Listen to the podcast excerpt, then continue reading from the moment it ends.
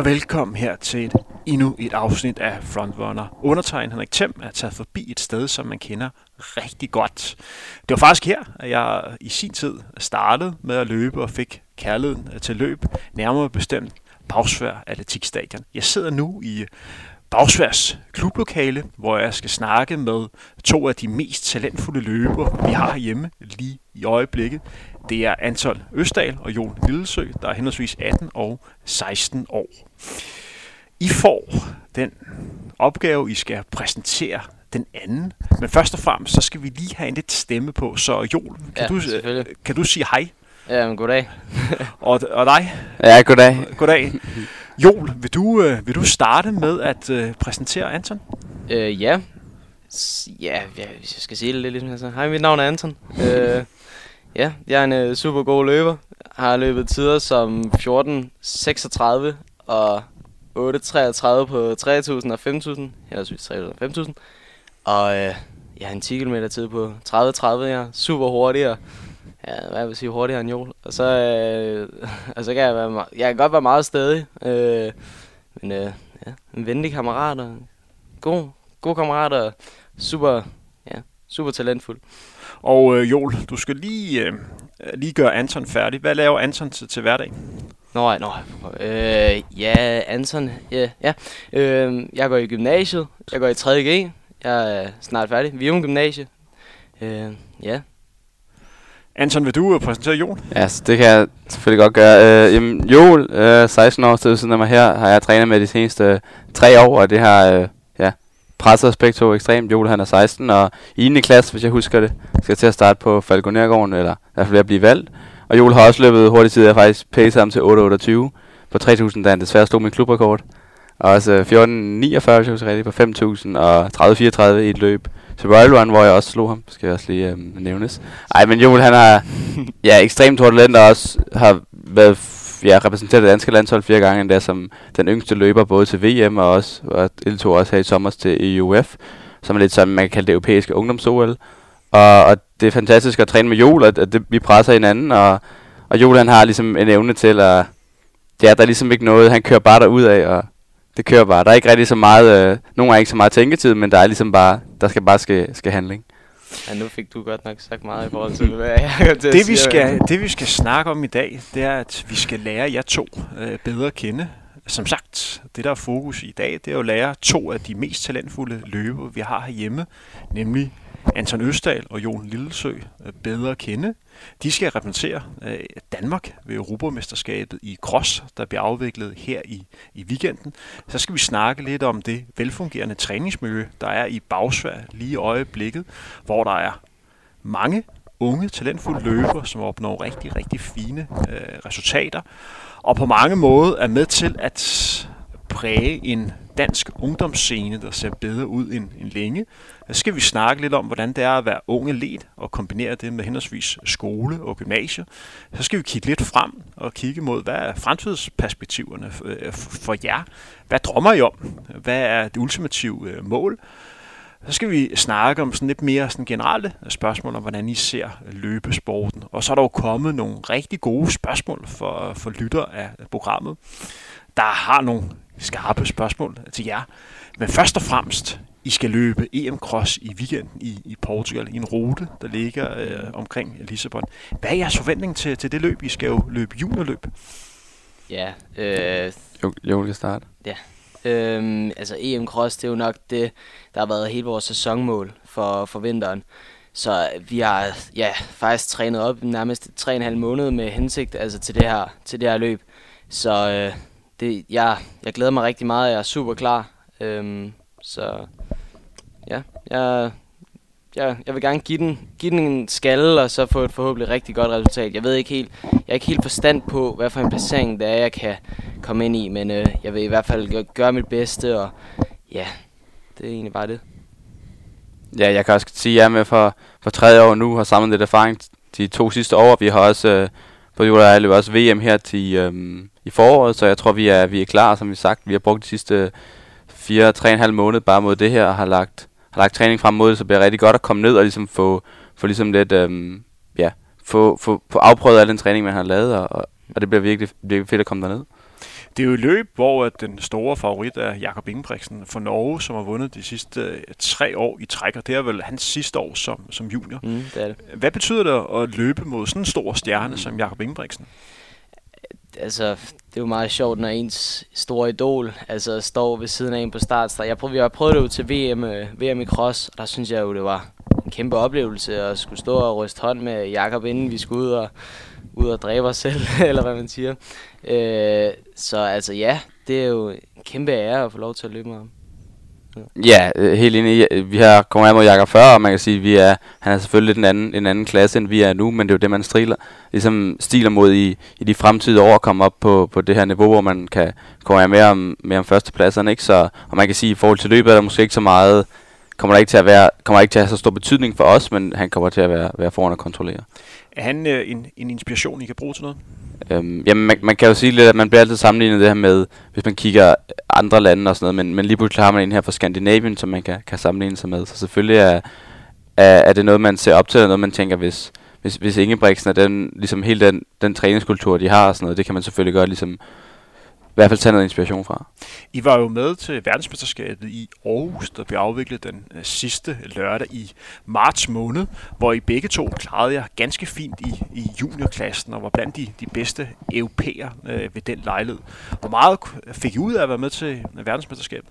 Øh, jeg kan starte. Jeg tror, det var lidt et... Øh, så lige pludselig var der det her VM i Danmark, og så fik man lige pludselig muligheden for at at kunne konkurrere på, på hjemmebane, og jeg tror, vi, vi kom lidt ind, vi, vi kiggede lidt og snakkede om inden, da vi bare ikke ville blive lappet, var lidt sådan, det vi tænkte på, men lige pludselig så ender vi med at være i den bedre, bedste tredjedel, ikke, og halvdel også, og, og ender som tredje og sjette bedste europæer. Så jeg tror lige pludselig så gav det bare et, et tro på, at vi, vi sagtens skulle være med derop, og vi havde, havde niveauet til at være med.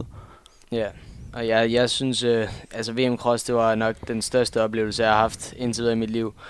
Og nok også den største dag, altså fordi jeg, jeg, for det første, først og fremmest, jeg vidste ikke engang, altså jeg var gammel nok til mesterskabet. Øh, jeg starter her, når vinter, der da vintersæsonen startede, så hører vi lige, hvad Ansens plan var, og det var VM Cross, og jeg tænkte, åh, åh heldig for ham. Så ender jeg selv med at stå der på startstregen til det stævne, og altså også det der med, så kommer man i mål, og man ved, aner ikke, aner ikke, hvad man er kommet ind på. Og så var ved, at man er blevet nummer 42. Den følelse, den har jeg aldrig prøvet noget lignende. Det var altså super fedt. Så vidt jeg husker, så blev du jo nummer 42, som ja. du lige nævner, og du blev nummer 35. 34, ja. 34. 34 ja. Og det er jo to rigtig flotte øh, placeringer i øh, juniorklassen. Jeg var selv ved, ved den lejlighed ekspert på, på TV2, og jeg kan huske, at vi snakkede sammen i, i studiet efter øh, løbet når jeg tænker tilbage på den dag, så er jeg faktisk lidt ked af, at jeres løb ikke fik mere opmærksomhed, end det reelt gjorde, fordi jeg synes faktisk, at I løb rigtig, rigtig godt. Øh, det var ikke nogen hemmelighed, at den store historie øh, ved den dag, det var Anne Møllers øh, løb. Men synes I, at I fik øh, nok respekt for, for det løb, I havde ved verdensmesterskabet? Altså, tre, altså vores, vi, havde, vi har jo der juniorhold, hvor vi er seks juniorgutter, og øh, altså der vil jeg sige, den respekt, vi fik for drengene, det var jo, det var super fedt. Og så også, øh, det er helt enig, ja. ja. det man får på sociale medier også efter sådan et løb, det er jo, det er jo stort. Men har det gjort jer til bedre løber, at med til verdensmesterskabet? Um, jeg, jeg, jeg tror, at man kan tage noget, det har ikke direkte den, man kan sige, man, man får en tro på sig selv, og, og også den erfaring, man gør ved at være store mesterskaber. Jeg man står og kigger på det her på starttræner, så er der bare fuldt øh, på, på begge sider med mennesker, så, så jeg tror ikke, det direkte øh, fysisk gør det ikke en, men, men mentalt og erfaringsmæssigt har det virkelig ligesom hærdet en, kan man sige, og, og givet en det der muligheden for at kunne gå til det, til det næste skridt. Men nu skal vi have fokus på EM, som bliver afviklet øh, nu på søndag. Mm. Løb handler jo om at få den, den bedst mulige placering, i snart når vi snakker cross. Hvad skal I få placering for det her? Det er en succes. I har jo lige øh, løbet NM Cross, hvor I begge to opnåede flotte ja. resultater. Hvad snakker vi om her? Er det en uh, top 10 placering? Er det en top 15 placering? En top 20 eller top 30? Tør I mm, melde ind her? Ja, efter mit NM Cross, der har jeg jo sådan fået rimelig meget blod på trænen. Faktisk. Og det, skal, det var der, du blev nummer to? Ja, jeg vandt sølv. Det, var, det havde jeg slet ikke forventet faktisk. Jeg havde bare håbet på en top 5 eller 6. Så, men det, med det her løb her, der top, måske en top 25. Altså, top 20 kunne også være rigtig fedt.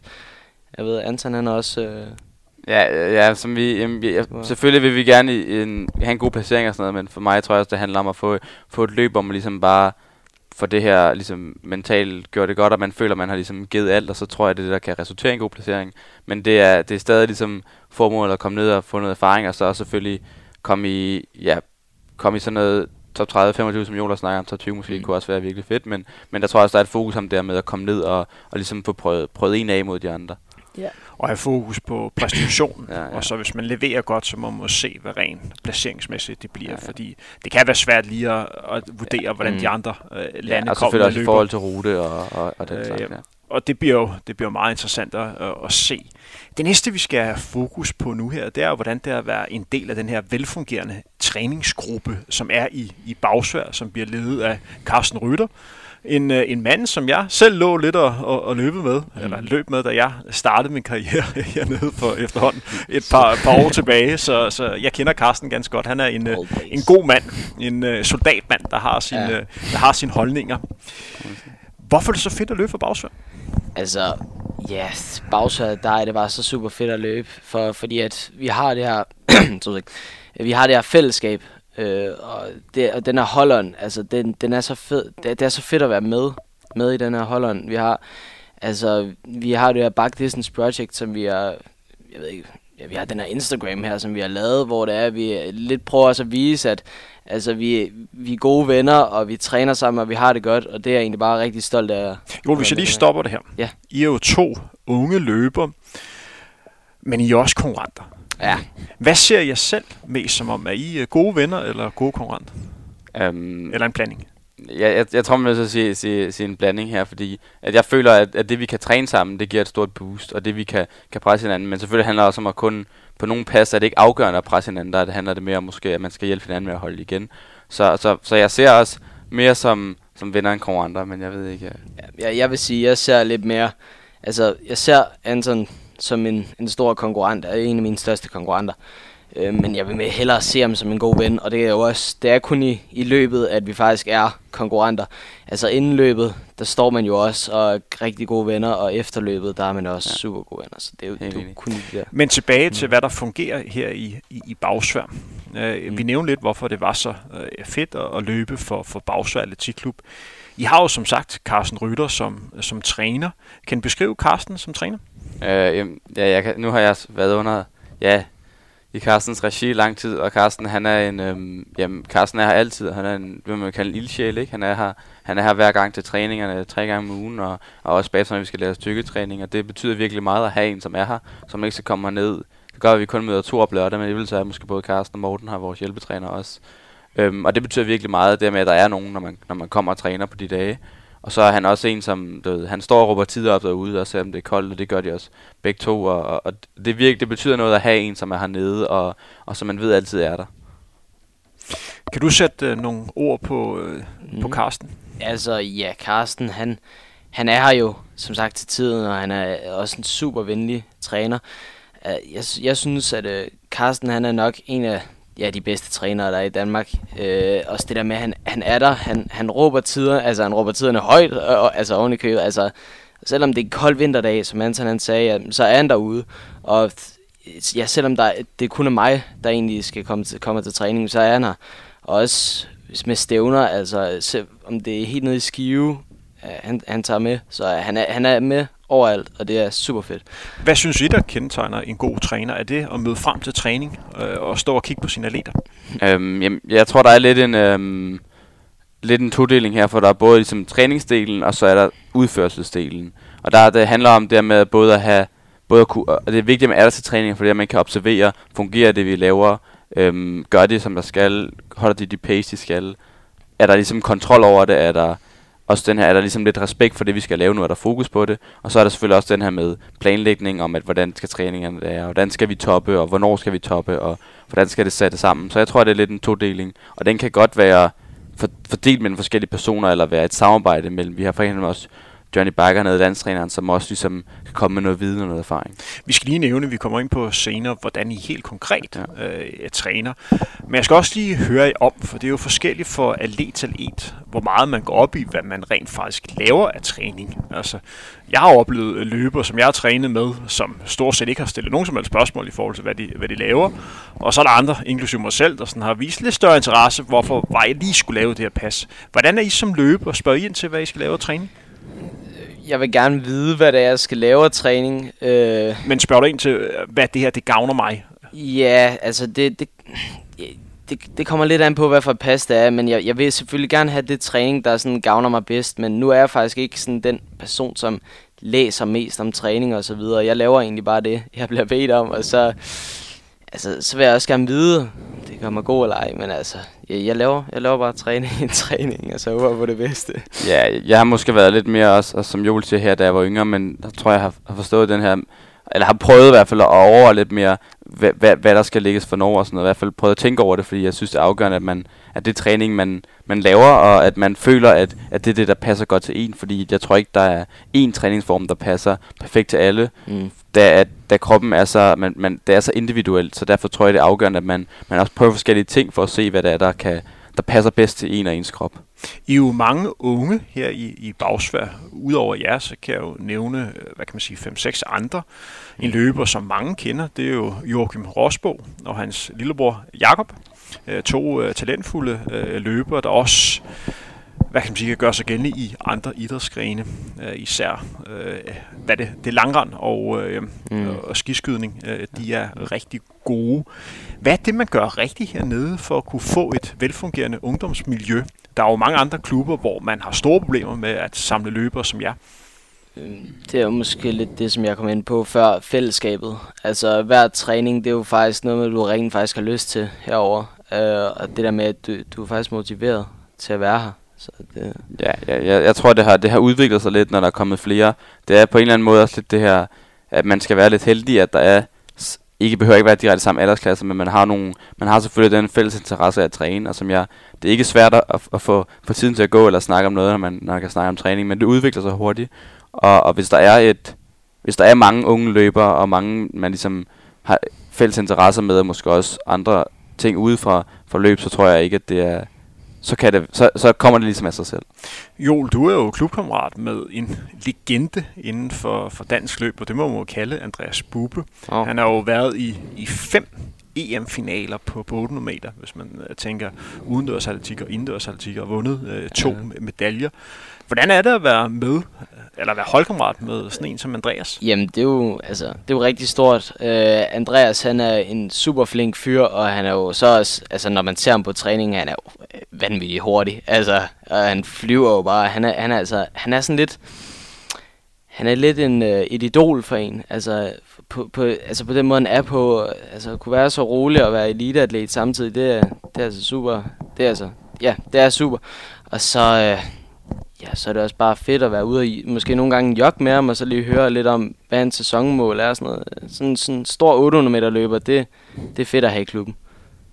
Ja, jeg kan også svare på det. Det er selvfølgelig fedt at have, have gode øh, atleter i klubben, og folk, der ligesom har været i gamet lang tid, der også har prøvet, ligesom, hvad skal man sige, opnået det her med at være til de store stævner, og, og, og, og også i forhold til sportskontrakter og sådan noget. Og vi for eksempel også her for et par uger siden kørte vi også et pas med ham, hvor vi kunne, der på de lidt længere intervaller kunne vi trække, og så mm. da, vi, da vi ramte de hurtige 400, så var det ligesom ham på to år, ikke? Så, jeg, der, man, måske, ja. jeg skal lige nævne en gang, at hvis man hører noget klappen i baggrunden, så er det ikke fordi, at vi holder åben hus, hvor der er sådan en kæmpe stor øh, ja. publikum, der sidder og overvejer den her live session. Det er simpelthen fordi, at der er noget festiltas inde ved, ved siden af da vi kom, jo, vi snakkede om, der noget barnedåb. Ja, jeg tror, jeg tror, der var noget bare... Altså, alle de store sagde tillykke uden for en klubhuset til en bestemt, øh, en bestemt person, så ja, ja, og noget med tillykke med den lille, så ja, jeg tror, så, der er noget Så vi gætter på, at det er barnedåb, der bliver afviklet ja. en, en torsdag eftermiddag. Ja, ja. Det er sådan det, lidt det, usædvanligt.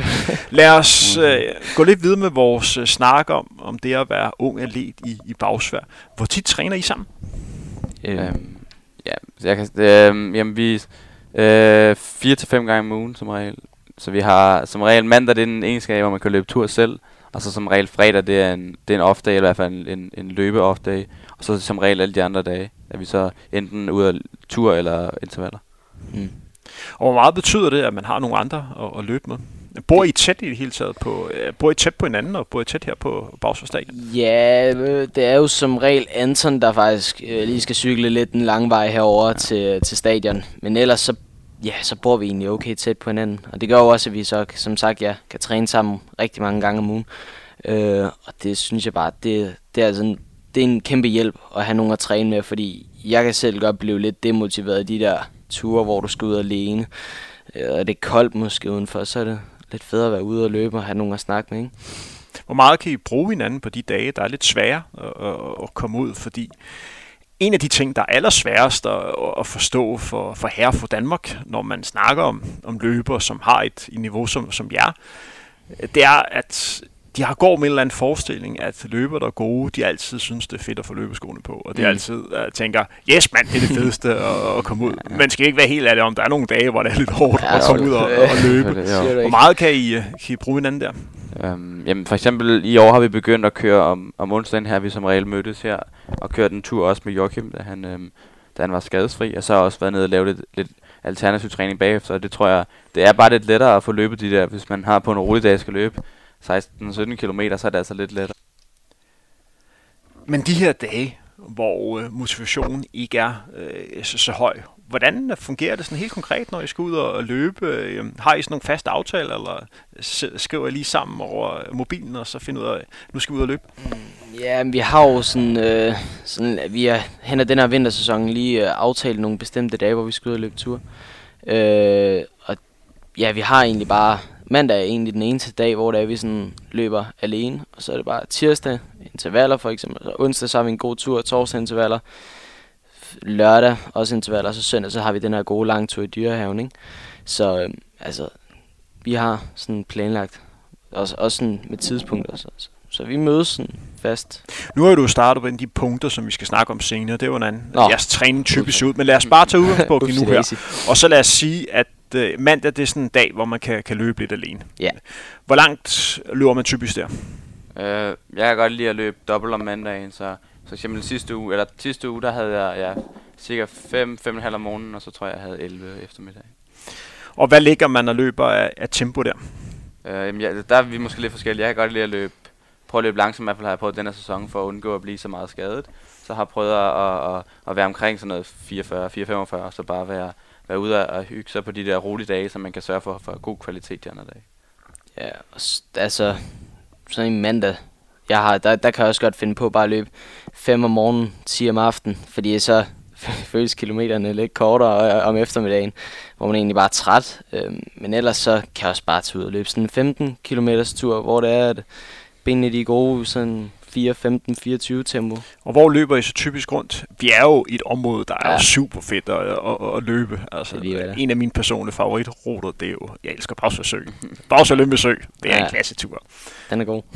Hvor løber I typisk hen? Øh, jamen nu, nu bor jeg i Vium, så lidt, lidt, lidt længere væk, men det er ude omkring Dyrehaven som regel på sådan en, øh, en lang dag. Ude omkring Dyrehaven og, og det danske Schweiz og sådan noget. Der er nogle gode skov, Rodeskov også ligger derude. Der er nogle, nogle rigtig lækre stier. Og så tirsdag, så er der så intervaltræning herinde. Ja. Ja. Øh, hvordan ser sådan en typisk tirsdags intervalpas ud? Jeg, jeg kan godt... Øhm, det er jamen, vi har som regel, som regel, når vi har kommet af nogle konkurrencer, hvis weekenden har været hård, så vil vi have noget tærskel, subtærskel. Vi kørte for eksempel Nigan 1000 meter sidst, i sådan noget 321 eller sådan noget, for lige at komme lige at få for pas på, at der ikke kom for meget efter, vi havde løbet EM-udtagelse. I holde øh, tempoet? 3.21 er jo for langt de fleste et hårdt Mm. tempo, men løber på jeres niveau, der har, har løbet en 10'er på, på 30 minutter, Mm. mm. der burde det være ganske overkommeligt Ja. ja. at, at Ja, løbe i den hastighed. Kan I holde tempo ned, eller kommer ja, I til at løbe for stærkt? Jeg vil sige, øh, drengene de har haft lidt problemer med mig, fordi jeg vil egentlig bare gerne derud af nogle gange, når der er intervaller. Øh, og så har, så har vi lidt svært ved at holde tempoet, når de pludselig bare øh, løber måske lidt for hurtigt. Øh, men ellers, ja, så kan vi godt holde tempoet sådan en rimelig stabilt egentlig hele vejen igennem. Så må der også godt nogle gange være lidt fri leg på den sidste, hvor der vi lige kan løbe lidt hurtigere, men Og hvad med om onsdagen? Hvordan ser den ud? Mm, der er det også sådan, cirka den der 15, 15 km tur. Så tager vi en øh, lige rundt om søerne her, og så er det bare tilbage igen. Lave noget springserie, noget hækkoordination, og så lidt, lidt sprint faktisk. Og, og torsdag, det er så intervaldag igen. Ja, ja, som regel vil der være lidt mere, lidt mere pres på. Det er, vi kan også sidste uge, der havde vi 5 gange 1200 og så nogle 100 meter flow bagefter, hvor der var lidt mere, lidt mere tryk på. Øh, og hvad ligger man af, af tempo der? Øhm, jeg tror, vi startede ud omkring sådan noget lidt 3:00, 300, og så endte vi sådan noget lidt over 52. Og, og hvordan tager I det uh, udgangspunkt i, i det tempo? Er det, hvad I har lyst til på dagen, eller er det Karsten, Øh. der, der står og siger, at I skal bare ramme den her? Jamen, som regel har vi, vi snakket om det, men det, vi har som regel fået af det her 10 km øh, ligesom tempo eller effort, hvis vi er mere ude i skoven, eller er det 5 km, eller kører vi måske lidt ned, så vi starter i, i et øh, langsommere tempo, og så kan vi ligesom finde en øh, intensitet. Og i, forhold til intervallerne, er de anderledes nu her, end det var i sommers? Mm. Ja, Øh, f- ja. Om, om sommeren, der ligger vi og løber måske lidt de her lidt mere kortere intervaller, fordi personligt, jeg har jo øh, mine 1500 meter. Øh, den, det er en distance, jeg rigtig godt kan lide at løbe om sommeren. Der kræver det også, at du lige er lidt nede nogle gange og løbe et par, ja, skal vi sige, 300 meter intervaller. Og der er, der ikke, altså, der er det sådan lidt mere om vinteren, der handler det mere om at få mange kilometer, så der er det de lidt længere pas, så som ja, for eksempel 9-10 gange 1000 meter. Øh, hvorfra om sommeren, der, øh, der kan det være nogle 400 meter intervaller. Øh, så altså, det, det er meget, der er forskel på sommer- og vintertræning. Hvad for en type træning kan I bedst lide at lave? Er det sommertræning eller vintertræning? Øhm, jamen, man kan sige, jeg kan nok, jeg, jeg kan bedst lide sådan den her fokus på det, på den aerobe del, og de her længere intervaller, men også kan også godt lide, som vi begynder at køre lidt mere med, det her med, at vi kører nogle pas, hvor vi måske starter ud A til tærskel, og så kan vi rykke ned til 10 km pace, 5 km pace, og ende hurtigt også, fordi jeg føler, at det, det giver den her mulighed for, at man kan øve de her temposkift, som konkurrencer er jo ikke bare stabile løb, så det her med, at man kan, Mm. kan ligesom øge forskellige tempoer, og, og ligesom kunne finde ud af, hvordan man adskiller de her forskellige intensiteter. Hvad med i forhold til øh, fredag? Er der også fælles træning der? Der ligger jeg på sofaen eller til fest. Så, ja, fredag er som regel, øh, der har vi ligesom sagt, at vi må ikke løbe den dag, så man har lyst, så, øh, så gør man ikke. Så jeg kan som regel bare lige være ude og have måske en time, halvanden time på cykel, eller, eller et eller andet, for at få kørt benene lidt, men, men, men sørge for, at der ikke kommer belastning på benene. Og så lørdag søndag. Hvordan Det- ser en øh, ja, lørdagspas der, er det, der er det sådan de, der er det meget skovintervaller øh, om lørdagen. Og om søndagen, der bliver det så noget, noget lang tur ude i dyrehaven, fordi så kommer man også lige lidt væk fra de her søer her og kommer ud. Og, altså, så føles det ikke lige så tungt og langt, øh, som hvis du løber den samme rute hele tiden. Så lige få de her over 20 km ud i dyrehaven, det, det er super lækkert. Og hvor mange kilometer ligger I og, løber om ugen? Øh, jamen, det, det kører lidt op og ned i forhold til et cross-sæson her med, med, øhm, med, øh, der er konkurrencer og sådan noget, så, men, men som regel, når jeg får bygget op, så havde vi, jeg tror vi havde begge omkring 110 sidste uge, og har også været op og ramme lidt over 120 på nogle træningslejre, og så konkurrenceuger måske 94. stykker. Hvis I får spørgsmål, hvad for en træningsfilosofi I sådan træner efter, kan I svare på det? Eller øh, træner I i princippet bare, hvad I får besked på? Jeg gør som regel, hvad det er, jeg har fået besked på. Nogle gange, så kan jeg godt finde på lige at tage lidt ekstra, øh, fordi benene de var gode, og så kan jeg også godt få en, en skideball nogle gange efter. Men altså, det, jeg, jeg, jeg træner egentlig som regel bare det, jeg får at vide, jeg skal. Øh, jamen, sådan har vi måske også, har jeg også kørt det tidligere, men, men tror mere også, hvis vi skal tilbage til, hvad, hvad Ingebrigtsen kørte fokus på, på tærskler, så kan man ligesom bygge den her styrke op, specielt på, øhm, på bakkerne også, men også vi ligesom ved at køre bakke, som regel lørdag har vi bakkeintervaller også, vi har en, en hård søvej hernede, som Ja, den vores hård. 400 meter bakke, og den, Det er en bare sparke. den har vi Den- altså den kørt kan mange intervaller på, så, øhm, så den, den plejer vi at have med, fordi den, den giver ligesom noget, og specielt blanding af de her forskellige intensiteter, synes jeg, giver noget i forhold til at kunne, kunne lære at ændre tempo i konkurrencer. Og, og det er jo en bakke for dem, der sidder og hører med her. Vi sidder jo som sagt på Bagsvær Stadion. Ikke så langt fra, fra Bagsvær Sø. Og hvis man bærer sig ned for Bagsvær Ro Stadion, nærmere bestemt der, hvor man kommer i mål, når man har de her ro-konkurrencer. Det var faktisk det danske olympiske øh, ro-center at have der. Der er jo en 400 meter bakke, som er helt nede for, for bunden af søen. Og så går den bare gradvis opad. Og, og det er sådan en, en bakke, der er i forskellige plateauer, hvor der sådan er mulighed Ja. for at kunne, kunne stoppe op øh, lidt undervejs. Det er en bakke, som i gamle dage hed Sparta-bakken, fordi Sparta havde et, et løb der, hvor man startede med at løbe op. Hvorfor Sparta havde motionsløb omkring Bagsøsø, det skal jeg ikke kunne svare på, men, men det var der.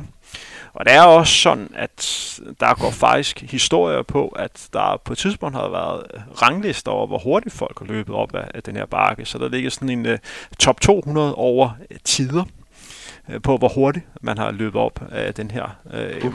bakke. Og der ligger faktisk også et, et vedmål, der ligger, jeg tror det er video et eller andet sted, hvor at den danske rekordholder på 1500 meter, en der hedder Robert K., Ja. han havde et vedmål med hans daværende træner, Thomas Noland, om hvem der kunne komme først op på den her øh, 400 meter bakke. Thomas på cykel, eller Robert øh, løbende. Og jeg tror faktisk, det endte med, at øh, det var Robert, der vandt i sådan lige over 60 sekunder op ad den her 400 meter bakke. Og, 60 sekunder op af... Ja, og det er Åh, hurtigt. Der er lige lidt vej Ja, den er altså... og det er hurtigt, men det skal Det så lige siges, at der igennem årene har været store spørgsmålstegn, hvor præcis der man stopper. Ja, den Fordi er- der var på et ja. det- tidspunkt en, en bænk, øh, hvor at det var afslutningen, men den bænk er blevet Ja, rykket ja, ja. nogle gange. og øh, der er også nogle træer, der, der er blevet fældet efterhånden, men Ja. det er en legendarisk bakke, Ja, hvor der er rigtig mange, der har, har løbet op af. Også en anden løbelegende, Carsten Jørgensen, har også ligget og, Mm. og brugt den bakke rigtig, rigtig meget. Det næste, vi skal have fokus på, det er, hvordan det er at være ung atlet, og så dyrke sport på, på eliteplan. Og jeg går henholdsvis i 9. klasse og går i, i 3. G. Jon, hvis vi starter med dig, du går i 9. Mhm. klasse. Øh. Hvordan er det at være eliteaktiv og gå i 9. klasse? Jamen, det er, jeg synes personligt, det er super fedt, øh, fordi at, ja, altså generelt fordi jeg, jeg elsker min sport. Selvfølgelig så kan det godt have lidt problemer, når der er den her super fede 9. klasses fest ude i Slotsparken. Øh, sådan lige der, den weekend, hvor man skal løbe konkurrence, eller i ugen inden, hvor der man bliver nødt til at må melde afbud, og må bare sidde derhjemme og vente på næste træning. Altså, øh, så der synes jeg, der, der kan det godt blive lidt irriterende at være eliteatlet. Øhm, men ellers så synes jeg egentlig bare, det er fint. Det hele det klinger. Det er jo min fritidsaktiviteter, jeg går op i den, og altså, jeg, jeg oplever ikke rigtig så mange problemer med det. Hvad i forhold til øh, elektier? Og, Ja, er det en udfordring? Altså, øh, jeg ved ikke, jeg, vi er ikke så præget af lektier i vores klasse faktisk. I får slet ikke lektier. Jo, vi får lektier, men det er ikke, det er ikke særlig tit. Altså, og hvis jeg så laver det, så er det sådan noget tysk grammatik, der tager måske 10 minutter, og så er det bare lige at skrive det. Hvad med, din, øh, hvad med dine klassekammerater? Hvad siger det Ja. til, at du er eliteløber? Jeg kan fortælle, at øh, da jeg startede med at løbe, og også løb hernede, der gik jeg i gymnasiet. Mm. Jeg gik for at være sådan, jeg vil ikke sige, at jeg var rigtig god til fodbold, men sådan en hederlig fodboldspiller. Det synes folk var meget sejt. Så begyndte jeg sådan at løbe. De synes sgu ikke, det var særlig sejt Nej, nej, at nej. løbe. Jeg Øh, Hvordan synes man i dag, at det at være løber? altså, i, ja, mine klassekammerater, især drengene, de, der, der er nogen, der sådan ikke helt rigtig kan forstå øh, det der med, hvorfor jeg ikke kan være sammen nogle gange efter skole på grund af træning, fordi de jo måske spiller bare fodbold på hyggeniveau, og så er det jo bare sådan lidt, ej, jeg dropper lige træning, så kan vi lige tage ud i byen og, øh, og lave noget sjovt der. Øhm, men altså, her der skal du være til træning hver gang, og du skal også restituere jo, så, og det skal du også altså, vise hensigt til, eller hvad man siger. Øhm, så de, de, har det, de synes, det er lidt sj- sjovt, øh, men der er også masser, der har forståelse for, at jeg har sporten, og den skal også vise kæmpe respekt til, ikke? Så, øhm, og så også det der, når du lige smutter for en fest allerede kl. 23, det har jeg gjort et par gange, der tænker altså, det er så der, hvor det sjove det begynder, men der, der må jeg tage hjem af, fordi... Hvor meget betyder det så det med, at man kalder sig dansk mester, eller nu har du også fået en god placering til Ja. imitageløbet. Det er jo noget, Mhm. som folk kan forholde sig til. Ja, det, Jeg gør det ikke lidt mere sådan øh, jordnært, når de sådan, man kan sige, at Ja. jeg er dansk mester, eller jeg er blevet nummer, hvad, du var tre til imitageløbet, du blev. jo, jo, nummer tre. Ja. Giver det, ikke, øh, det giver lidt større respekt, gør det ikke? Jo, altså der var jo imitageløbet, det var lidt sjovt, fordi så ramte man lige forsiden øh, på BT dagen efter. Så når, når dem fra klassen ser det, så det lige pludselig noget, og så tænker de jo, oh, what? Ja, nå, jeg vidste, jeg vidste ikke, det var så, så seriøst. Altså, så, så får du lige lidt, øh, et lille klap på skulderen og noget respekt. Altså, Det er noget, pigerne godt kan lide. Det, der er faktisk, altså jeg har fået at vide, det er jo så hvis det meste til en fest, og de lige har fået lidt at drikke, så kommer de til at sige, jamen det der løb der, det er, det er sgu lidt sexet, jo. det, er det, det, synes, det, altså det, så der er, altså det der med, at man siger, at der ikke er piger i løb, det, det, tro, det tror jeg ikke på. Det, det. Anton, du går i 3.G ja. Ja. på, på Virum Gymnasium. Er der damer i at gå i 3.G og være Øh. god til at løbe? Jeg ved ikke, om det er løb, der lige rammer, når man, øh, når man går rundt der og har, øh, det ved jeg ikke, 6% i body fat eller sådan noget. Det er måske lige der, det... Øh, Jeg skal det lige, bare to, øh, jeg skal lige høre, at det er en idrætsgymnasie, du går på? Øh, Virum Gymnasie er et officielt idrætsgymnasie, man kan også godt have en fireårig linje, men der er ikke direkte deciderede øh, idrætsklasser. det Men, men går du på en fireårs linje? Nej, jeg har en treårs, Ja. ja. så jeg afslutter her til sommer. Og hvordan er det at, at kombinere Øhm. 3.G med eliteløb? Jeg synes faktisk, for mig var, var 2G, 2G ligesom det værste år, og selvfølgelig er der et, er der et pres, og, som jeg også siger nogle gange til ligesom ens venner ligesom og, og familie der med, at, at weekenden, der skal jeg altså ikke lige booke mig ind, for der skal jeg sidde og lave afleveringer, der skal vi ud og træne, ikke? og så er det bare ligesom, ligesom det, der kan være fokus. Så jeg vil sige, der er, der er, det er noget sværere at kunne kombinere det gymnasiet i forhold til også første G og folkeskolen også, da der var lidt mindre pres på i forhold til PL afleveringer, sådan, som skal afleveres. Og, men det giver stadig en frihed, når det er et idrætsgymnasium, men man kan få ligesom få udskudt nogle afleveringer, få, øhm, ja, der er, lidt, der er lidt mere frihed, men, øhm, men det er selvfølgelig, det kræver noget dedikation, og det kræver, at man, man sætter sig ned og måske laver afleveringer en uge før, hvis man godt ved, at man skal afsted til EM. Kan dine klassekammerater øh, forstå, at Øhm. du prioriterer løb så meget? Nu er der flere i, øh, ligesom øh, Team Danmark-atleter i min klasse, så folk forstår, jeg ved ikke om folk direkte, de forstår godt, hvad det er, og forstår også godt, ligesom, at, at det tager tid, men jeg er ikke sikker på, at de, de ligesom forstår nogle gange altid, hvad det kræver, fordi at, som jeg, som jeg føler i hvert fald i forhold til andre sportsgrene, så er, det, så er der ligesom nogle ting, der er ligesom afgørende, så man godt kan spille fodbold og også godt ligesom kombinere det med at være mere til, til fester og sådan noget. Men ellers så tror jeg også, det handler om at vide, hvornår, når man så har, lad os sige, off-season og sådan noget, så, øhm, så prioriterer man så at være til de forskellige arrangementer mm. og sådan noget. Så man ligesom, så man godt ved også selv, okay, når det er det overstået, så kan du ligesom være mere med og, og også prioritere det andet. Men hvad er det største afsavn øh, for jer øh, i forhold til jeres øh, skole og jeres sociale liv, når I prioriterer løb så meget? Er det det med, at der er nogle fester, man ikke kan være med til, eller nogle, nogle gange, man ikke ja. kan se nogle venner på ja. det omfang, man gerne vil, eller man skal sidde der og holde lidt igen med, med ja. alkohol, fordi man ved, at der er kontant afregning dagen efter? Ja, ja præcis. Ja. Altså, jeg, altså, jeg prøver jo at være så meget, kan man sige, ung nærmest, øh, som, altså, som man kan være. Men altså, der er jo selvfølgelig alle de her arrangementer, eller mange af de her arrangementer, hvor det er, at du bliver nødt til bare at sige, om jeg skal hjem og restituere. Øh, og det er jo selvfølgelig lidt ærgerligt også det der med, at du ikke bare lige sådan kan tage ud og spise en pizza, fordi så skal du ud og træne. Det, det, det kan godt være lidt en demotivation til mig et par gange, men jeg ved, at den følelse, du får, når du løber et godt resultat, der er intet, der kan slå den. Og det er også den, de mennesker, der er til træning, der er heller intet, der kan slå dem. Så det, altså, på den måde, så holder sporten mig altså også helt, altså, det holder mig godt i gang. Hvis I nu ikke har været løber, men lad os sige, at I har været fodboldspiller i stedet, og havde det niveau, mm. øh, som I har nu her øh, til fodbold, så er vi allerede nu her begyndt at tjene ganske gode penge på, på jeres sport. Ja. Kan I ikke nogle gange være lidt øh, misundelige over, at der er lidt forskel på idrætsgrenen? Jo, man, man kan selvfølgelig godt sige, at det handler selvfølgelig om, om interesse, ikke? men og specielt i Danmark er atletik måske ikke der, hvor interessen er størst i forhold til lande som USA og sådan noget, hvor og specielt, at der er mere fokus på en idræt som atletik og sådan noget, ikke? også i den, i den store verden, men, men jeg, jeg har det bare sådan lidt, at man kan ligesom ikke, det, det hjælper ikke noget at bruge tiden på at være, være forarvet eller være irriteret, fordi det, det hjælper ikke noget. Man må bare prøve at så godt som muligt ligesom selv påvirke den her udvikling. Fordi selvfølgelig er der forskel på, hvad Dansk Atletikforbund har til rådighed, og hvad DBU har til rådighed. Men mm. det synes jeg egentlig også er okay, da, der er, da det tiltrækker da det bare har en større medieopmærksomhed. En ting, jeg bliver nødt til at høre ind til, det er, hvad er fremtidsudsigterne øh, for jer? Og her vil jeg jo gerne høre, at vi ja, snakker ja. om OL i 2024 ja, ja. og to gange dansk rekorder. Men hvad er det, I præcis drømmer om? Hvad er det, som I gerne vil? Er det Andreas Bube version mm. 2? Altså, jeg vil... Jeg, når jeg tænker fremtidsplaner, så tænker jeg i hvert fald, ja, store mesterskaber. Jeg vil rigtig gerne til OL, fordi det, det stævne, det synes jeg, det eller stævne, det mesterskab, synes jeg simpelthen ser så fedt ud. Øhm, og så, ja, jeg vil egentlig bare gerne med til de store mesterskaber. Så vil jeg også gerne være en løber derop og konkurrere med medaljer til EM i C på seniorniveau. Og så vil jeg også gerne, ja, have nogle store danske rekorder, men det, det må man jo lige se på. Jeg vil gerne være en god mesterskabsløber i hvert fald øh, til de store mesterskaber. Ja, nu selvfølgelig, som, som Jonas siger, at de store mesterskaber er ligesom der, man kan måle sig med, med, med alle de gode, ikke? Og, og så forhåbentlig bliver man en af dem, som andre gerne vil måle sig med, fordi man bliver, bliver en af de gode. Så selvfølgelig vil man gerne have en, kunne det med at have en rolle i de her mesterskaber, ikke bare være mm. til stede. Selvfølgelig vil man gerne deltage, men også dermed at kunne, kunne have en fremtrædende rolle.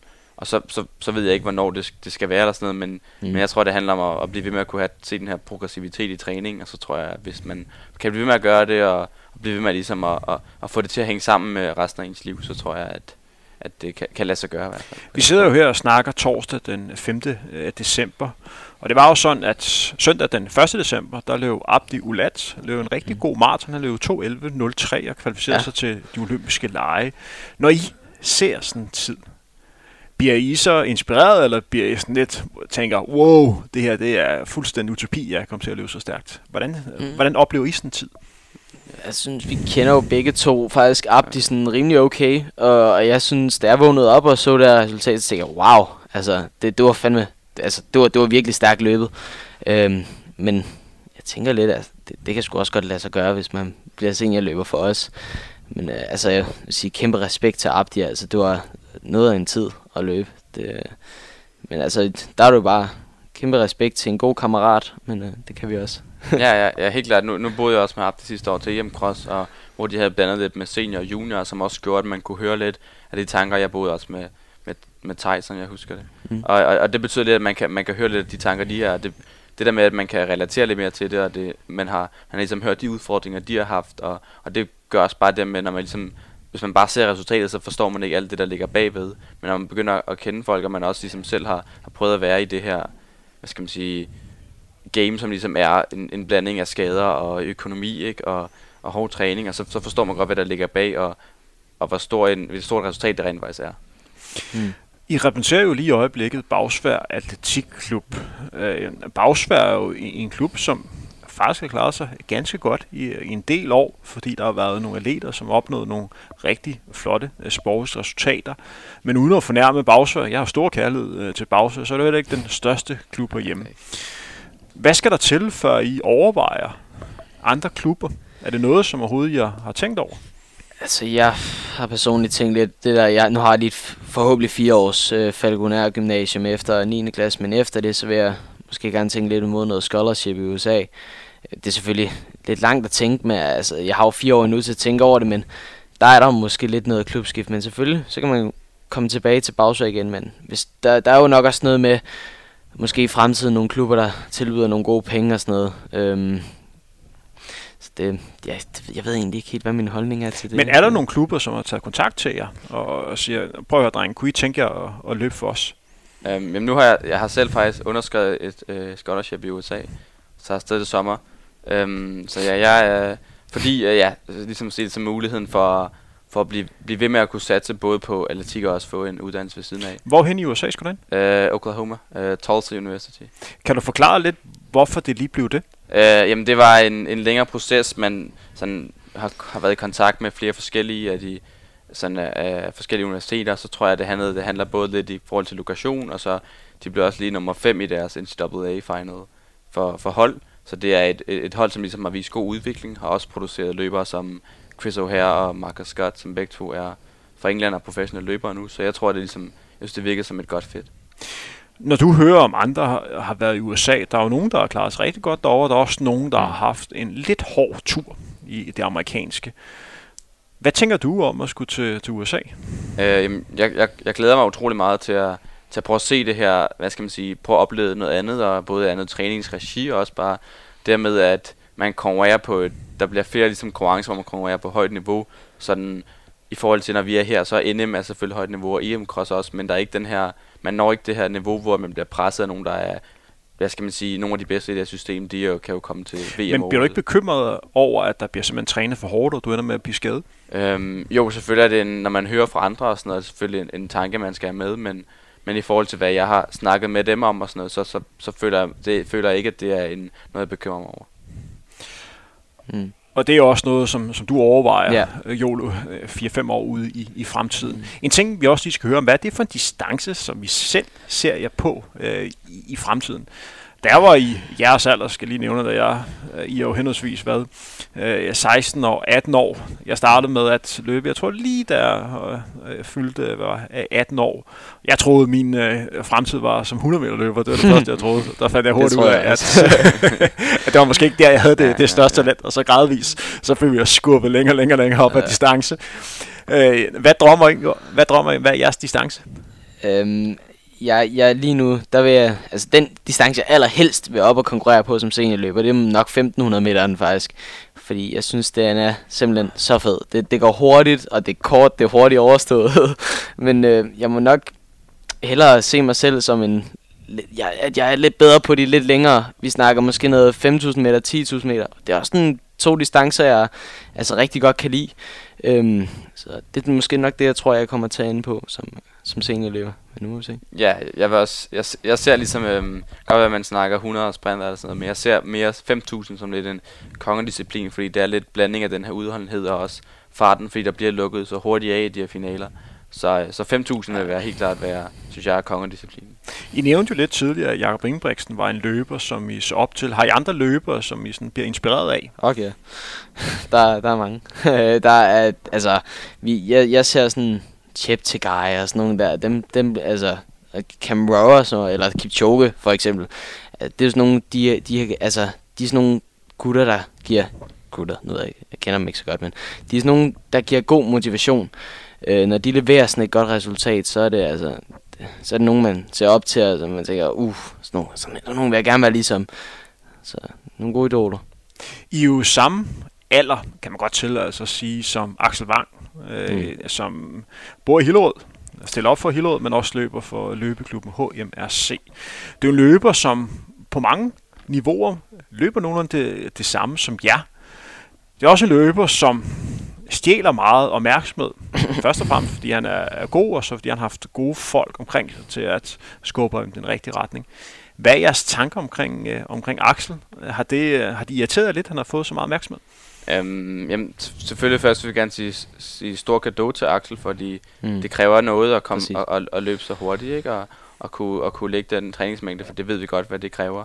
Ja. Så, øhm, så stor kado. Og Lad mig lige slå en ting fast. Ja. Det er jo ikke, fordi vi ikke ønsker Nej, nej, nej, selvfølgelig, ønsker nej, selvfølgelig ikke. Det er bare, hvordan I øh, jeg ser øh, på det. Jamen, selvfølgelig, øhm, jamen, som jeg ser det, så, så kan jeg egentlig ikke rigtig se det som andet end en positiv udvikling for, for ja. løsbordet hjemme, at for det første mere fokus, så kan det godt være, at det ikke er os, der direkte får fokusen, men, men bare større fokus, det, det skaber penge, ikke? og det er jo det, der er økonomien, det er, det er de store spørgsmål, ikke? så jeg, jeg ser det mest som positivt, og har egentlig heller ikke jeg tror stadig på, at det, øhm, det handler om det med, at man, det handler om progressionen, ikke om det med, fordi at man kommer ikke til at løbe lige så hurtigt tider, når man er 17, 16 eller 18, som man gør, når man er 26. Men så Anton, når du stiller op på startstregen, og, og du kan se Axel er der. Er det så en løber, du rigtig gerne vil slå?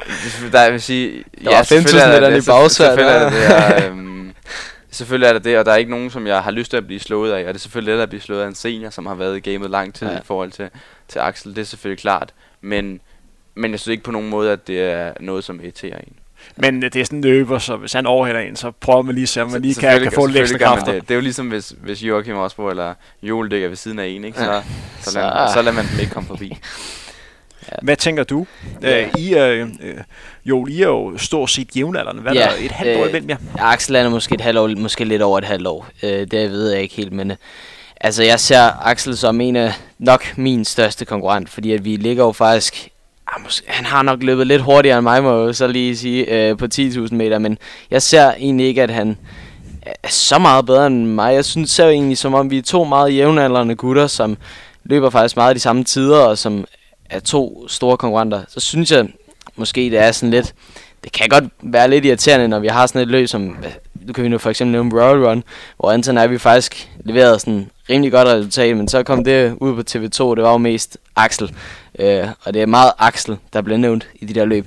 Det kan godt være lidt irriterende men altså kæmpe respekt til Axel, fordi jeg ved, at han putter, han putter meget arbejde der. Øhm, og han får så også rigtig gode resultater ud af det, så altså, jeg synes, det er helt super fedt for Axel øh, side, men jeg synes, vi kunne måske også godt lidt i medierne nogle gange få lidt på TV2 og så videre, men altså, det er egentlig, det er en fin Men jo, man kan jo også bruge det som ekstra brændstof, når man, skal, ja. når man egentlig har en af de her træningsdage, hvor man ikke rigtig gider at komme ud, så tænker man, ja. ja, altså, min chance øges, hvis jeg kommer ud og træner. Ja. De bliver nok vinter, hvis jeg lader være. Ja. Det, er det ikke det, sådan, man skal, man skal tænke nok. over det? Jo, altså, det, det er det. En anden løber, som var rigtig god, da han var ungdomsløber, det er norske Sondre Moen, ja. som har løbet den, den hurtigste ikke-østafrikanske øh, tid på, øh, på maraton. Han har løbet de her 2 øh, timer, 5 minutter og 47 sekunder på, på maratondistancen. Jeg snakker mig med ham i forbindelse med Copenhagen Half, og der snakker vi lidt om det med at være, være god som ungdomsatlet. Og han sagde sådan, at når man er ungdomsatlet, så er man først og fremmest fokus på at blive den bedst mulige udgave i den alder, man nu engang er. Og man, man står sådan lidt af, når folk begynder at snakke om, at det, det gælder om at tænke 10 år ude i fremtiden, og det er det første der, man, man topper, og det kan være meget irriterende for, for den atlet at høre på. Ja. Er I enige med Sonder? Altså, øh, jeg vil gerne være en god ungdomsatlet, men jeg vil meget hellere være en god seniorløber. Øhm, så jeg tænker også sådan lidt over, at jeg ikke skal have for mange kilometer i forhold til min alder og så videre. Jeg ikke skal altså overtræne mig selv totalt. Så jeg, jeg vil også gerne se meget fremad. Øh, men jeg vil selvfølgelig også gerne være ham, der vinder det danske mesterskab for ungdom, og ham, der måske tager den der danske ungdomsrekord. Øhm, så ja. Ja, selvfølgelig. Øhm, ja, jeg tror, det er sådan lidt, lidt, lidt halv-halv, fordi det kræver også noget, at man får nogle resultater her og nu, som giver motivation, for at man stadig har lyst til at gå ud af døren, og man ikke ligesom bliver derhjemme, eller, eller vælger at gå tidligt i seng. Og, og, så jeg tror, det er lidt en blanding, men, men, men også dermed, at, at i ungdomsåren, der er der bare ikke lige så meget fokus, og der man kan ikke opnå de samme ting, så jeg, jeg vil egentlig hellere se fremad, og det er også lettere at se fremad at sige, om, om seks år skal det være, fordi så kan man mere bruge tid nu på at få erfaring og, og ligesom, hvad skal man sige, lære at træne. Hvor meget fokus har på et område, som hedder kost? Er det noget, som I, hmm. I tænker på, at nu skal jeg huske at spise sundt, fordi I også træner hårdt? Ja. Det kan jo være svært, når man henholdsvis går i 9. klasse og i gymnasiet, og man har nogle klassekammerater, der måske ikke helt tænker på, hvad der er bedst at spise. Det, Hvor meget bliver man øh, påvirket i den retning? Ja, jamen, der er selvfølgelig... Øhm, ja, jeg, som, jeg, som jeg ser det, vil jeg bare gerne sørge for at få nok mad, og måske problemet med ikke at få, få, få nok mad, og så også selvfølgelig skal man ikke gå og spise uh, durumol og, og kebabboks. Ah, det, øh, det smager da godt. Ja, det, det, det er godt, men, men godt. man har det altså ikke godt dagen efter. Spil ikke på træningen, kan det godt um, ja, komme, komme ud Er der god kebab i ja, ja, ja. Der er, der er barben, og det er, det er fint, men, øhm, men det, bliver, det bliver først efter hjemkross. Hvad med Bagsø? Er der gode kebabsteder der? Ja, der, der er et par. Der er Cisco eller Bellarosa. Der, der er lidt forskelligt. Og du siger det med ordentlig dialekt? Ja, ja præcis. Bellarosa. Det skal, det skal Hvor meget går man op i kost, når man går ind i en klasse? Ja, altså jeg prøver at spise så sundt som muligt. Øh, men jeg kan, altså nogle gange så kan jeg godt nå den der kebab i frikvarteret. Det, det er ikke så tit. Øh, men det er sket et par gange før. Altså, og så, altså, jeg går selvfølgelig op i, hvad det er, jeg spiser. Ikke for meget usundt. Jeg skal lidt mere, også det der in race. Hvor meget skal man egentlig have, og sådan noget. Men øh, altså, jeg vil også gerne, også gerne have lov til lige at være lidt ligesom mine kammerater, og nogle gange lige gå ud og tage en, en dudum på Belarus sammen med dem. Hvad med sådan noget som, som alkohol? Er det noget, som I hovedet rører, eller bare tænker, det kan vi slet ikke tillade os? Øhm, jamen, nu er jeg lidt blevet kendt for at være glad for øl, også på den her podcast tidligere, som jeg har fået også lidt øhm, kommentarer fra, fra, fra mine træninger af, så tak til Kapper Soldater. Men, øh, men jo, som, som, jeg, som jeg ser det, så er det noget, man skal lægge i, i den tid, hvor der så ikke er konkurrencer. Mm. Og for, eller i hvert fald som i den off man kan holde, så det er vigtigt, at man også giver sig tid til at at, at når der er ligesom når det er op mod konkurrencer, så er det noget, man ikke fokuserer på, og så kan man så slappe lidt af og, hvad skal man sige, være lidt mere ligeglad i de andre perioder. Det er jo rigtigt. Vi havde besøg af Karpers soldater, hvor de nævnte, at, ja. øh, at du, Anton, var usædvanligt god til at drikke. Når jeg sidder og kigger på dig, så ser jeg sådan en, en meget tynd dreng. Er du så god til at drikke? Øhm, det kan jeg ikke. Um, det er selvfølgelig et uh, subjektivt spørgsmål, men um, til VM Cross var jeg nok den, der så fik flest øl, jeg vil sige det. Ja, det, det var du. Og ja. det var mig, der passede på dig. Hvad med dig at gå i 9. klasse, øh, Joel? Jeg ja. kan slet ikke huske, hvor meget jeg drak i, i 9. klasse. Ja, jeg kan sige, øh, altså, jeg drikker måske, hvis jeg er til en fest, og der ikke rigtig er nogen øh, konkurrencer fremover, eller forud, så to-tre øl, altså det går. Øh, det, jeg, jeg, jeg er ikke så fan af det der med, at du mister din øh, kropskontrol totalt meget, og du er, gør alt muligt. Så jeg, drik, jeg drikker mig sgu ikke i hegnet. Jeg, jeg kan godt finde på lige at tage Men, et par, og så kan jeg godt finde på at sådan, ikke lige ramme tasterne helt korrekt nogle gange, når jeg skriver til drengene, men altså, det er ikke rigtigt. Jeg, det, det skal så lige siges, at Joel han bliver, øhm, hvad skal man sige, ude af kontrol efter en sommersby, ja, og en sommersby, så han lige dufter til voksenklassen. Så. En ting, vi også lige skal, skal snakke om, vi er jo i 2019, og de sociale medier øh, betyder øh, en del i det at være, at være leder, og generelt også i det at være, være ung menneske. Hvordan bruger I sociale medier? Er det noget, I tænker over, hvordan I sådan skal, øh, hvad I skal vise ud til? Altså nu, jeg vil bare gerne, når jeg løber et godt løb, lige øh, komme ud med min glæde på sociale medier, eller min vrede, det kommer lidt an på, hvordan løbet det er gået. Øhm, og så er der også lidt det her med, at du har, jeg har, jeg har jo personligt en sponsor, øh, og så er det jo også en del af det her sponsorat game, eller hvad man siger, øh, og, og at det skal også, der skal også være noget med sociale medier. Øhm, så jeg bruger også bare de sociale medier rigtig meget til bare at høre, hvad de andre laver, og hvad jeg selv laver. Ja, jeg, jeg tror, at sociale medier er et, et godt værktøj som atlet i dag, hvis man skal kunne, kunne ligesom eksponere sig selv og sådan noget, også for vores Back Distance Instagram her, hvor vi også har fået lidt øh, forskellige øh, samarbejdspartnere, som, som DeFi Danmark og sådan noget. Det er også grunden til, at vi ligesom, at, at de har lyst til at mm. ligesom også være med, det er fordi, vi også skal hjælpe med at eksponere. Og der er valgt, og jeg skal lige beskrive, at Pause Distance Project, det er jo en Instagram-side, ja. mm. og det er jo navnet på hele jeres træningsgruppe i, i Bagsvær. Ja. Og der er I valgt at sælge jer selv som, som en stor øh, pakke. Ja. Ja. I er jo de to, to er nok de bedste atleter øh, mm. ved det. Hvad er jeres tanker med at sådan dele ud til, til flere? Um, er det noget, som I har tænkt over? Øh, Jamen, du ved ikke, da, da, jeg tror, da vi, da vi ligesom startede, der tror jeg, vi tænkte, at det var, det var hyggeligt at lave de her ting sammen, og det var også lidt lettere måske at skrive nogle af de her ting sammen, i forhold til at skulle, skulle gøre det helt selv, og, og ligesom s- skrive sig selv ud på den måde, og ligesom sælge sig selv. Så jeg tror, vi synes, det var, var fedt at gøre det sammen og sådan noget, men selvfølgelig er der også med, hvor meget tid lægger folk i det, og, og hvor meget mm. kan man også regne med at få ud fra ens tid og ens resultater. Jeg skal lige nævne, at jeg har fået en, en del spørgsmål Mm. øh, til jer to. Langt de fleste spørgsmål har vi i princippet allerede svaret på, for dem har jeg flet ind i, i de her spørgsmål undervejs. Så jeg vil gerne sige tak til, til alle de lyttere, som har brugt tid på at skrive spørgsmål ind. Mm. Jeg må også sige, at der er Tak nogle for det. spørgsmål, der er sådan på grænsen til det lidt useriøse. Det skal der også være plads til. Det her program handler først og fremmest om, at vi skal øh, vise løbesporten respekt, så Ja, jeg har, har fravalgt øh, nogen. Drenge, vi har snakket 55 minutter, og vi lavede Ja. en aftale, inden Ja, ja, ja. ja. vi i gang, at, Ja, øh, 40 til at 50. det var her, vi øh, nåede maksgrænsen. Så lige en enkelt ting. Er der nogle ting, som vi mangler at komme ind på? Er der nogle, nogle ting, hvor I tænker, hvorfor stillede Henrik ikke de her spørgsmål? Mm. Eller føler I, at I har været hele vejen Jeg rundt? synes egentlig, vi har været hele vejen igennem. Øh, træning og, og hvad, hvordan vi er som personer og så videre. Ja, der, der er en... Øh, helt Inden vi runder af, hvis vi laver en udsendelse igen om, øh, om 10 år, måske i Ja. samme lokale, Ah, ja. hvor hurtigt er I løbet der? Øhm, Jamen, det er jo, det er jo farligt at sidde og sige ja, ting her, men, øhm, men hvis vi igen kigger på, på distancer som 5 og 10.000, så skal vi om 10 år være nede omkring, være i hvert fald omkring den, hvis det skal være, hvis det skal have gået godt, så skal man være nede omkring den danske rekord, ikke? Og i hvert fald være et stykke under 14, og, og helst tættere på 13 end på 14. Jeg kan lige nævne, at jeg på de sociale medier havde en, en samtale med en, der hedder Søren Rosenberg. Han er ikke så kendt i, i løbeverdenen, for ikke en løber, der er specielt stærk. Mm. Man har en usædvanlig viden om, omkring løber. Og det ene er, nogle gange bliver overrasket over, at der findes folk derude, der ved rigtig, rigtig meget om det her løbesport. Mm. Jeg havde en, jeg havde en lille samtale med ham om, om jer to. Han var overbevist om, at I begge to kom til OL i 2024. Det var han fuldstændig sikker Det er på. også vores mål. Ja.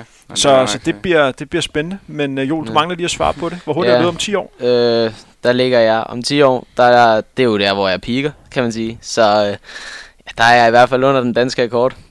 Der, der er På hvilken distance? 5.000. På 5.000? Ja. Så det er hurtigere end Danny Jensen på øh, de her 13.26? Okay. Det var 13.26. Ja, okay. Ja. Ja, det, det er. Og, der, og det betyder også OL-krav. Så det er... Nej, det gør det ikke. Nej, gør det ikke det? Jeg tror, de har sat lige... De, Er det ikke lige, at de 13,25, satte- der er De har sat OL-kravet ned, jo. så Jeg tror, OL-kravet nu er 13.20, så skal vi ikke bare Nå. sige, at det, det er hurtigere end, end 13.20. Lad os se. Øh, så som ellers, drenge, så vil jeg ønske jer held og lykke i weekenden til Europamesterskabet i Cross. Jo, tak. Kan vi få et tidspunkt på, hvornår man skal øh, tænde for, for livestream? Jamen selvfølgelig skal man, vi, jo, vi starter jo, så øh, det er klokken 10 Portugal, og jeg er lidt i tvivl, der er en time forskel. Men Øh, det er der ikke, Ellers tror så kan I, vi skal nok uh, skrive det ud på både Baktistens og vores personlige Instagrams. Jeg mener, Så- der er en, en, en time forskel. Ja, ellers så vil det være Øh, klokken så, så, 11, så jeg ja, mener, det, ja, nej, ja. jeg mener, det er omvendt det klokken 9 være. Klokken ni, okay. dansk tid. Men tusind tak, fordi I havde lyst til at, at være tak, med, og, og held og lykke vi, øh, i, i ja, stod weekenden. Den største tak skal lyde til jer, som har, som har hørt med. Håber, I kunne kunne lide denne udsendelse. Husk at følge øh, Frontrunner. Der hvor Frontrunner er til stede, det vil sige på, på Facebook og på, på Instagram. Så husk at abonnere på os på iTunes og SoundCloud, så hver gang der er en udsendelse, så den er, er klar til jer. Formålet med Frontrunner er som sagt at lave større fokus på, på løbesporten og behandle den på en, en seriøs måde. I dag snakke undertegnet Henrik Klem. Han var taget tilbage til sin barndomsklub Bagsvær for at snakke med to atleter, der hvis en af deres største ambitioner, det er at slette Henrik Thiem for alle arkiver hernede fra med Ja. at slette alle hans rekorder, hvilket han har det lidt svært med, men øh, sådan er det. Men øh, tak for det, drenge. Yes. Og øh, tak til jer, lytter. Vi høres ved ingen længe. Ja.